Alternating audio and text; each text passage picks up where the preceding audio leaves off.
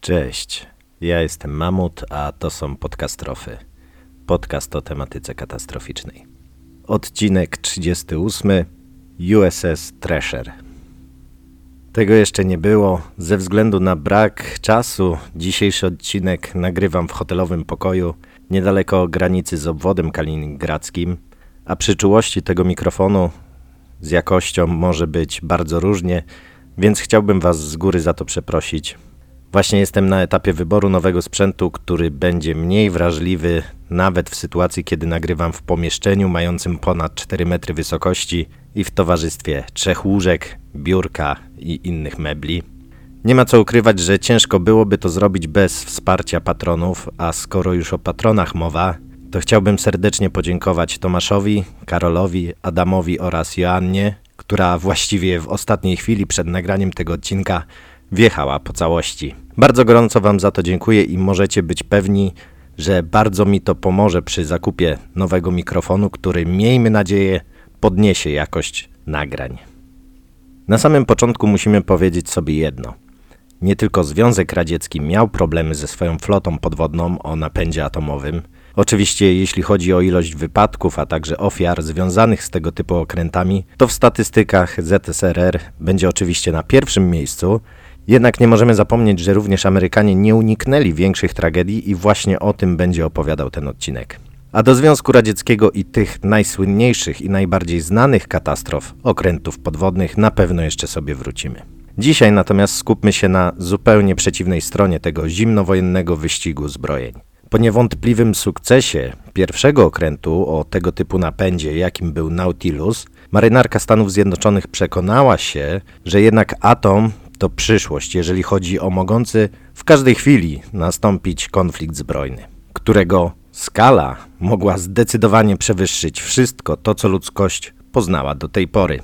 Bo nie dość, że od tej chwili okręty podwodne mogły przebywać w zanurzeniu właściwie nieograniczoną ilość czasu, to dysponowały też ogromnym zasięgiem, stały się szybsze i mogły zanurzać się głębiej i należało jedynie zastanowić się, w jakim kierunku rozwijać ich możliwości. Postanowiono więc podzielić te jednostki na dwie klasy i jak już wspominałem w odcinku o radzieckich okrętach podwodnych, zaprojektowano okręty myśliwskie oraz te przenoszące rakiety balistyczne. Jednak to nigdy nie jest tak, że gdzieś w zaciszu pracowni projektowej powstaje genialny pomysł i wystarczy go zrealizować, przez co powstaje wręcz niesamowity okręt, który jest praktycznie niewykrywalny, ma ogromne możliwości bojowe i stanowi postrach mórz i oceanów. To wszystko wymaga ogromnego nakładu pracy, badań, czasu i pieniędzy, a i tak nie zawsze efekty są takie, jakich byśmy oczekiwali. Właściwie rozwój każdej technologii to ewolucja, a nie rewolucja. Oczywiście ktoś się może ze mną nie zgodzić i powiedzieć, że mieliśmy w historii ludzkości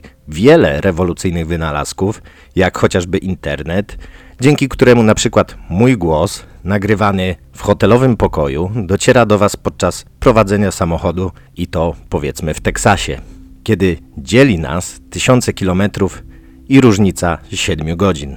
Tylko czy na pewno była to rewolucja? Jeśli początki internetu sięgają lat 60.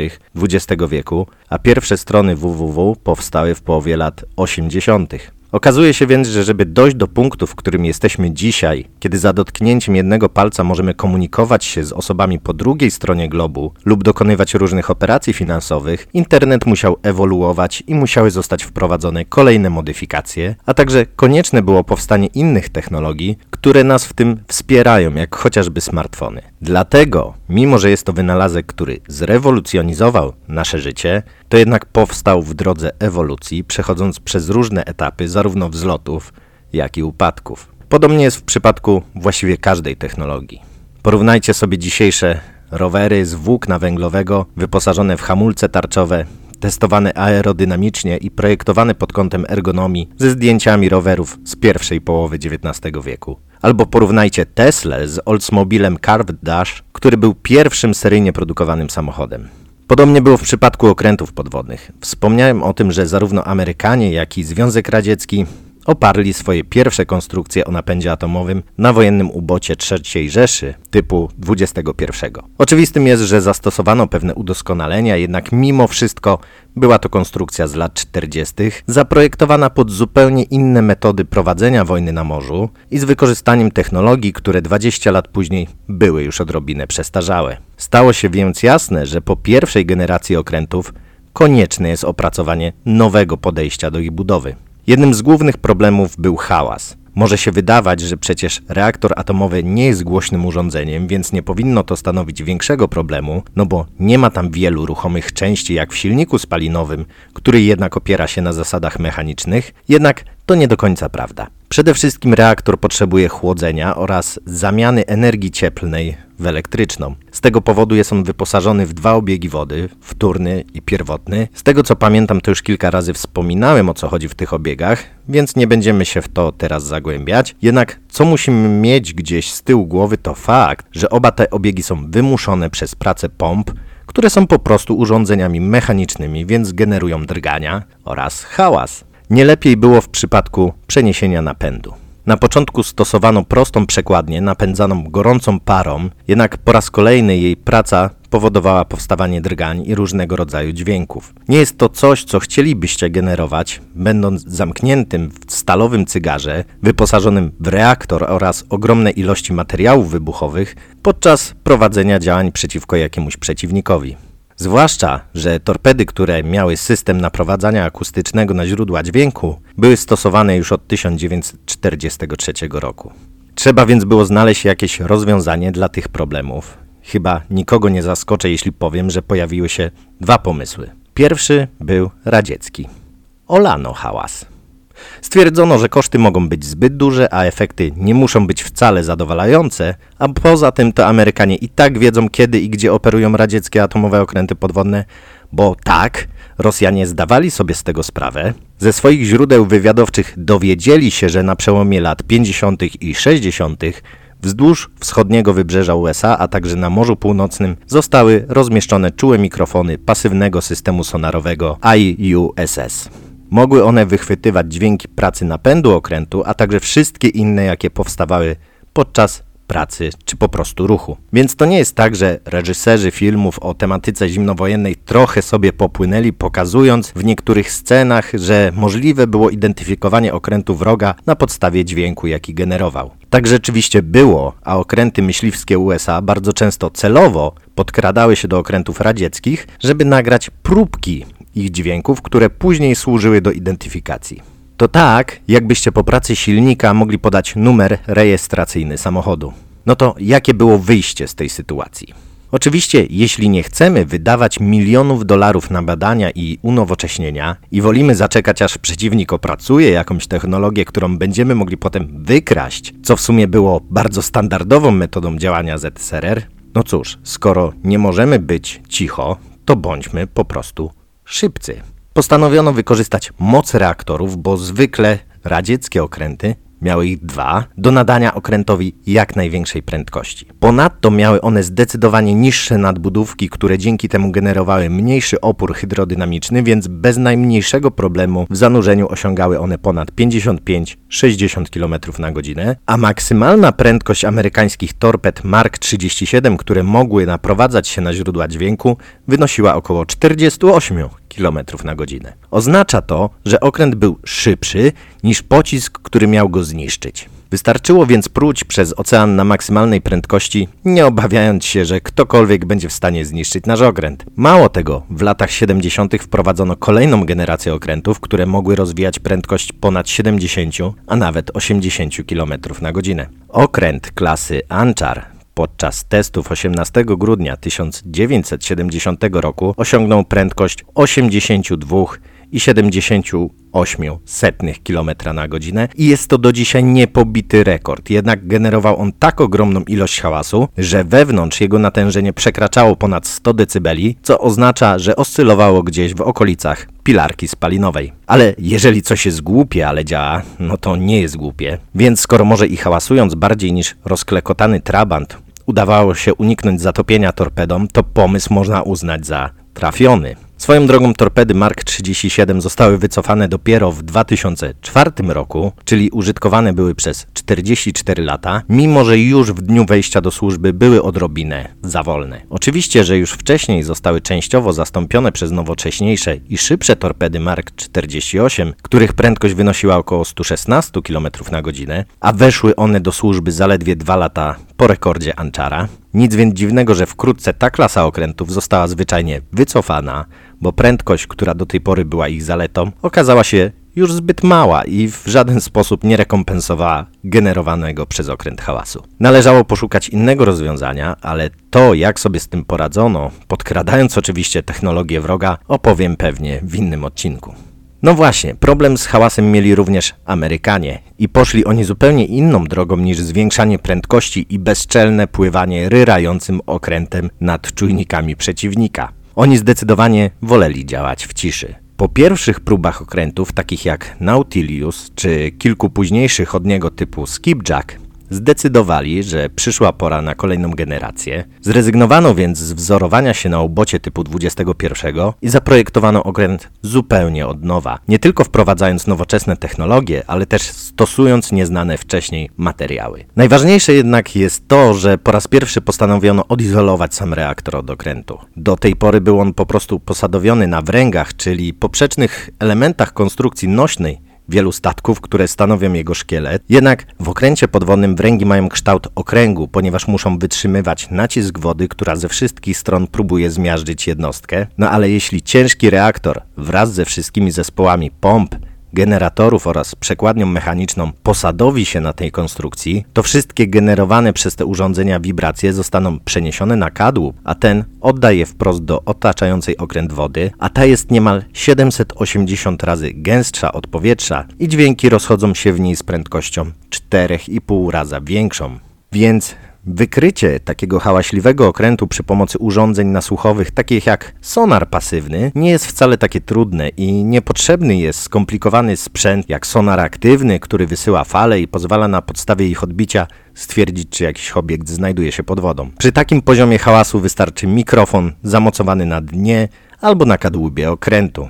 Postanowiono więc odizolować cały przedział reaktora i wszystkich maszyn pomocniczych od kadłuba i okazało się to strzałem w dziesiątkę. Wystarczyło zastosować sprężyny metalowo-gumowe, które bardzo dobrze tłumią drgania i powodują ich wygaszanie, zanim dotrą do kadłuba i zostaną wygenerowane do ośrodka, w którym okręt jest zanurzony, czyli wody. Dodatkowo postanowiono zrezygnować z przekładni. Zamiana energii cieplnej na pracę, czyli ruch obrotowy śruby, do tej pory odbywała się bardzo podobnie jak w parowozie. Po prostu Para trafiała do cylindrów, gdzie się rozprężała i poruszała tłoki, które z kolei napędzały wał, na, którego końcu znajdowała się śruba napędowa poruszająca całym okrętem. Rozwiązanie dość klasyczne, ale przy okazji generujące też niemało drgania oraz hałasu.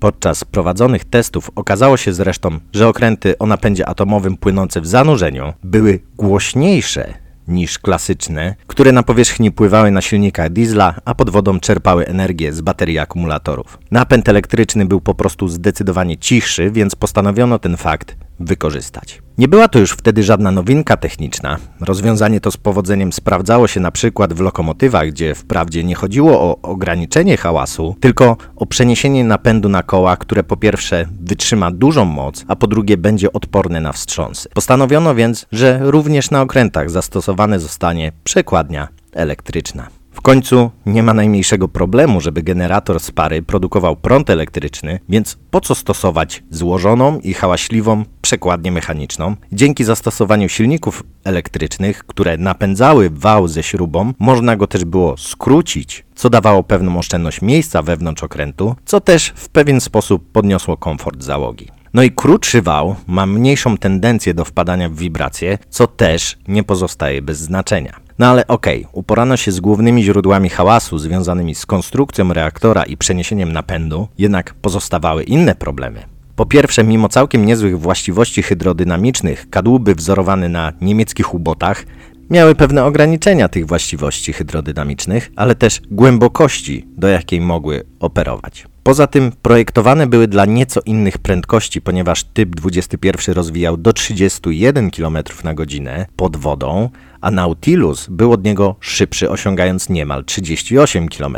I może się to wydawać niewiele, ale różnica ta wymagała wprowadzenia pewnych zmian. Zresztą posłuchajmy, co na temat Nautilusa miał do powiedzenia jego dowódca, komandor Wilkinson. Hałas generowany przez kadłub i pokład jest ogromny. Sprawia to, że użyteczność sonaru przy prędkościach powyżej 8 węzłów jest zerowa. Ta niedopuszczalna sytuacja redukuje militarną efektywność w sposób wystarczający do zakwestionowania całej taktycznej przewagi napędu jądrowego, zagrażając ponadto bezpieczeństwu okrętu. Oprócz Wilkinsona swoją opinię po rejsie wydał również dowódca sił podwodnych floty Atlantyku. Wibracje i hałas generowany przez pokład uniemożliwia normalną rozmowę w przedziale torpedowym przy prędkości przekraczającej 8 węzłów. Przy prędkości 15-17 węzłów trzeba krzyczeć, aby słyszeć się z rozmówcą. Poziom hałasu czyni bezużytecznymi sonary pasywne i aktywne. Przy aktualnej konfiguracji dziobu wysoka czułość pasywnego sonaru jest zupełnie niewykorzystana. Prawdopodobnie częściową przyczyną nieakceptowalnego poziomu szumów generowanego przez pokład przy wysokich prędkościach jest jego niedopracowana konstrukcja. To poważny problem, ponieważ cała przewaga taktyczna napędu nuklearnego opiera się na jego wyśrubowanych osiągach, przy których hałas jest największy. Tak więc, mimo że Nautilus pokazał ogromne możliwości, jakie daje zastosowanie reaktora atomowego do napędzania okrętów podwodnych, to pokazał też, że oprócz prac nad zastosowaniem nowego rodzaju napędu konieczne jest równoległe prowadzenie badań nad zastosowaniem nowocześniejszych rozwiązań w całym okręcie. Bo nie wystarczy założyć do Trabanta silnika z Ferrari, żeby powstało superauto. To dalej będzie ten sam stary Trabant, tylko z ogromną mocą, która pewnie spowoduje, że w końcu się on rozpadnie. Musiał powstać więc zupełnie nowy okręt drugiej generacji i tak powstała klasa Thresher. Budowa pierwszego okrętu tego typu, który nosił zresztą tę nazwę jako własną, rozpoczęła się w 1958 roku, by w lipcu 1960 został on zwodowany. Następny rok trwało wyposażanie oraz wszelkie przewidziane próby okrętu i mając niecałe 85 metrów był krótszy od Nautilusa o niemal 13 metrów, był za to niemal o 1,5 metra szerszy. Swoim kształtem przypominał znany nam dzisiaj z filmów Cygaro i praktycznie nie miał nic wspólnego z klasycznym wyglądem ubotów, tak jak to miało miejsce w przypadku jego słynnego poprzednika. Dzięki temu miał wytrzymywać zdecydowanie większe ciśnienie wody i mógł schodzić na większe głębokości i to czterokrotnie większe, bo mógł zanurzyć się na głębokość około 400 metrów. Ale pierwszy poważny wypadek na tym okręcie miał miejsce zanim jeszcze wszedł on do służby. Już podczas pierwszych rejsów testowych, zanim doszło do odbiorów końcowych, reaktor Treshera z nieznanych przyczyn wyłączył się awaryjnie, a cały okręt przeszedł na zasilanie z baterii akumulatorów. Te jednak nie mają zbyt wielkiej pojemności, więc zasilane są z nich jedynie systemy absolutnie niezbędne do utrzymywania funkcjonowania okrętu. Należało więc jak najszybciej uruchomić reaktor, co jednak okazało się zadaniem bardzo skomplikowanym. Z oficjalnych informacji wiadomo, że nie mógł się uruchomić generator prądu elektrycznego i to właściwie tyle.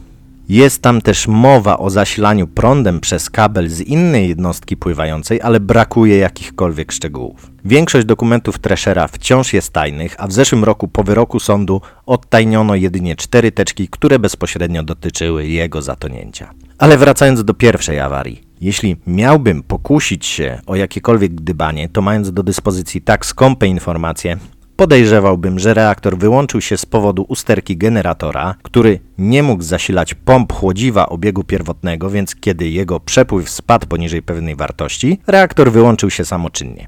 Ale to tylko moje domysły. Faktem jest natomiast to, że okręt udało się sprowadzić bezpiecznie do stoczni, gdzie usterki usunięto, a dnia 3 sierpnia 1961 roku został on przyjęty do służby w US Navy, otrzymując nazwę kodową SSN 593 i imię Thresher.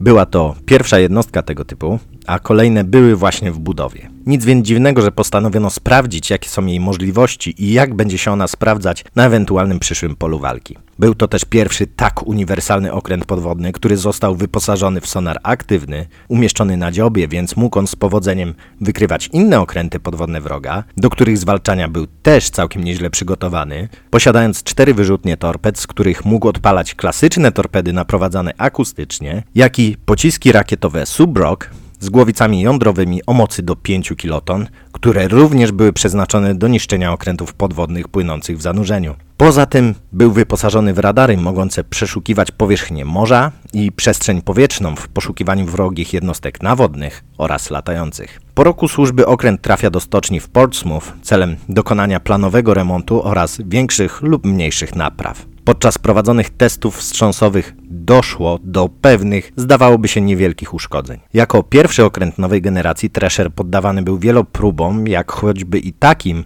w których sprawdzano jego zachowanie podczas nieodległych eksplozji bomb głębinowych. Po tych testach należało sprawdzić, jak kadłub zniósł te wybuchy, zwłaszcza, że po raz pierwszy do jego budowy zastosowano zupełnie nowy typ stali HY80, która wykazywała większą odporność na odkształcenia oraz działanie wody morskiej, więc dzięki jej zastosowaniu okręty mogłyby zanurzać się głębiej, a remonty mogłyby być przeprowadzane rzadziej. Jednak stal ta stanowiła pewne wyzwanie, ponieważ była ciężka w łączeniu. Połączenia przy użyciu spawów czy też lutowania srebrem musiały być dokładnie sprawdzane, a prawdę mówiąc wciąż brakowało dostatecznie dobrych metod kontroli połączeń, jednak mimo wszystko marynarce bardzo zależało na zastosowaniu tego rodzaju stali, ponieważ planowano ją użyć przy budowie innych okrętów, które zresztą już zaczęły powstawać, więc należało jak najszybciej zbudować Treshera i sprawdzić w użyciu, jak HY80 się sprawdza ale kiedy okręt po próbach oraz pierwszym roku służby trafił na swój zaplanowany remont, znano już metodę badania połączeń przy użyciu ultradźwięków. Jest to o tyle ważne, że była to w końcu metoda niedestrukcyjna, jeśli chodzi o połączenia przy zastosowaniu lutowania srebrem. Do tej pory takie połączenie po prostu należało zniszczyć, żeby przekonać się, czy było w porządku, co było trochę bez sensu, no bo kiedy zostało już zniszczone, to przestało nadawać się do użytku. Jednak w 1962 roku można już było badać te połączenia bez ich niszczenia. Ale tu jak zwykle wszystko zaczyna się komplikować i kiedy Thresher trafia do stoczni, marynarka domaga się przeprowadzenia kontroli wszystkich połączeń kadłuba oraz systemów rur służących do transportu słonej wody. To bardzo ważne. Zarówno na kadłub, jak i systemy słonej wody podczas zanurzenia działa to samo ogromne ciśnienie, które zresztą z każdym metrem zwiększającej się głębokości wzrasta. Stocznia uznaje jednak, że nie wystarczy jej czasu na przeprowadzenie badań wszystkich połączeń i proponuje, że sprawdzi tylko te, które musiały zostać naprawione po testach wstrząsowych oraz te, do których jest łatwy dostęp i są przy tym większe niż dwa cale. Marynarka nie chce się na to zgodzić, chociaż nie ma za bardzo wyjścia, jednak naciska, aby ekipy kontrolne sprawdziły tyle, ile zdążą. Znamy dzisiaj raport działu kontroli stoczni, który mówi, że niemal 14% połączeń w obiegu wody morskiej nie spełniało przyjętych standardów. Co ciekawe, mimo to okręt 9 kwietnia 1963 roku opuszcza stocznię i na następny dzień zaplanowano przeprowadzenie zanurzenia na głębokość testową 400 metrów. Tresherowi towarzyszył tego dnia okręt ratowniczy USS Skylark. Początkowo wszystko odbywa się najzupełniej normalnie i najpierw okręt osiąga 120, a później 200 metrów. Za każdym razem zatrzymuje się na zadanej głębokości, a załoga dokonuje inspekcji kadłuba, czy nie powstały jakieś przecieki. Okręty atomowe nurkują nieco inaczej niż te o napędzie diesla. Te pierwsze nabierają tylko niewielką ilość balastu, aby zmniejszyć swoją pływalność, a następnie wszelkich zmian głębokości dokonują przy pomocy sterów głębokości i napędu. Klasyczne okręty jak uboty musiały regulować swoje zanurzenie balastem, ponieważ dysponowały małymi zapasami energii zgromadzonej w akumulatorach, jednak szasowanie balastu, czyli wypychanie wody ze zbiorników przez sprężone powietrze jest bardzo głośne i ułatwia wykrycie okrętu. Jednak kiedy ma się na pokładzie czynny reaktor, problem braku energii właściwie nie istnieje. Dlatego Thresher powoli, po spirali, dzięki swojemu napędowi oraz sterom głębokości, schodzi na coraz większą głębokość. O godzinie 8.25 zameldował na powierzchnię osiągnięcie 320 metrów i wciąż schodzi głębiej. Nieco ponad 40 minut później, o godzinie 9.09, następuje awaria. Teraz wypadki potoczą się bardzo szybko.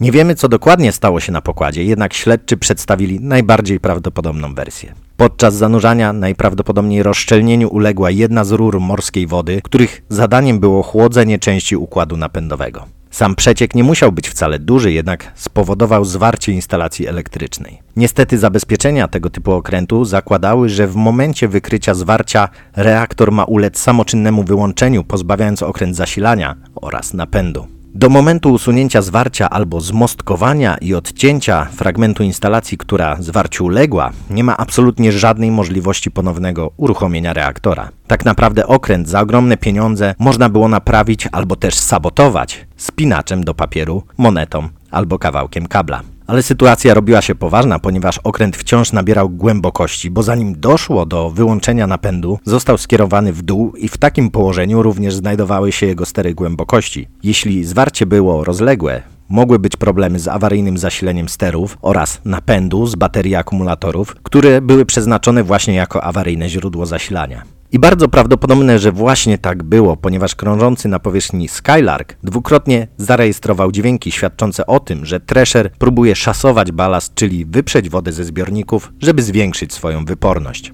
Jak ustaliła komisja, próby te były skazane na niepowodzenie, ponieważ ze względu na przemiany termiczne, jakie zachodzą podczas sprężania powietrza, doszło najprawdopodobniej do zamarznięcia części zaworów, doprowadzających je do zbiorników balastowych, przez co nie dało się wyprzeć dostatecznej ilości wody. Błędem konstrukcyjnym był brak podgrzewania zbiorników ze sprężonym powietrzem. Błędna była też procedura, jaką nakazano stosować w przypadku wyłączenia reaktora. Zakładała ona natychmiastowe odcięcie zaworów pary obiegu wtórnego, która napędzała generatory, przez co pozbawiono okręt resztek energii, jakie mogła generować para jeszcze przez jakiś czas, kiedy reaktor, mimo że już nieczynny, powoli stygł. W tym momencie właściwie niewiele dało się już zrobić. Na pewno podejmowano desperackie próby zatamowania przecieku, a przede wszystkim obejścia zwierającego obwodu, ale okręt z każdą sekundą zanurzał się coraz głębiej. Po 8 minutach od awarii o 9.17 dochodzi do ostatniego kontaktu ze Skylarkiem.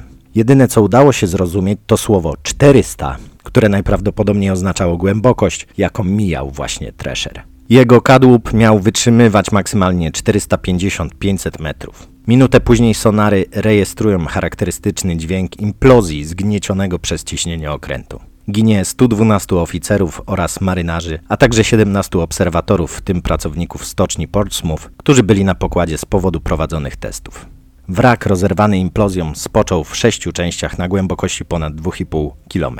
W konsekwencji nie wstrzymano budowy kolejnych okrętów tej klasy, jednak wprowadzono pewne drobne modyfikacje. Cały system obiegu wody morskiej od tej chwili nie był już lutowany, tylko spawany, co znacząco zwiększało jego wytrzymałość. Ponadto przeprojektowano układy elektryczne, skupiając je w głównej rozdzielni tak, aby można było bardzo szybko obejść ten, w którym doszło do zwarcia. Zainstalowano też podgrzewacze zbiorników sprężonego powietrza oraz poszerzono wszelkie zawory w taki sposób, aby żaden gromadzący się w nich lód nie był w stanie ich zablokować. Zmieniono też procedury przy awaryjnym wyłączeniu reaktora. Od tej pory należało wykorzystać pozostającą w obiegu wtórnym parę do jak najszybszego wynurzenia okrętu.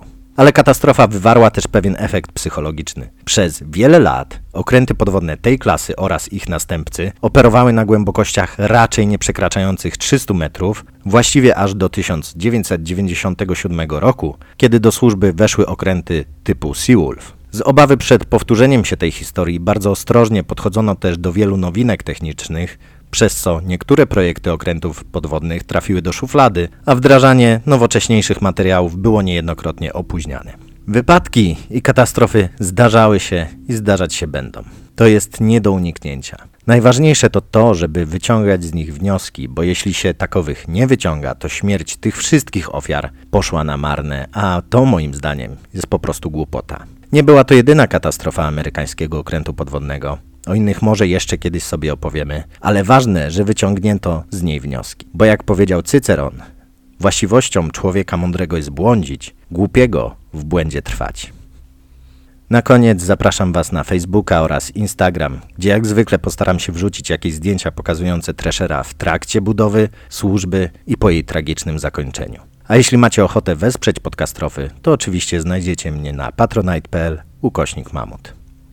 To tyle jeśli chodzi o tę katastrofę. Do usłyszenia.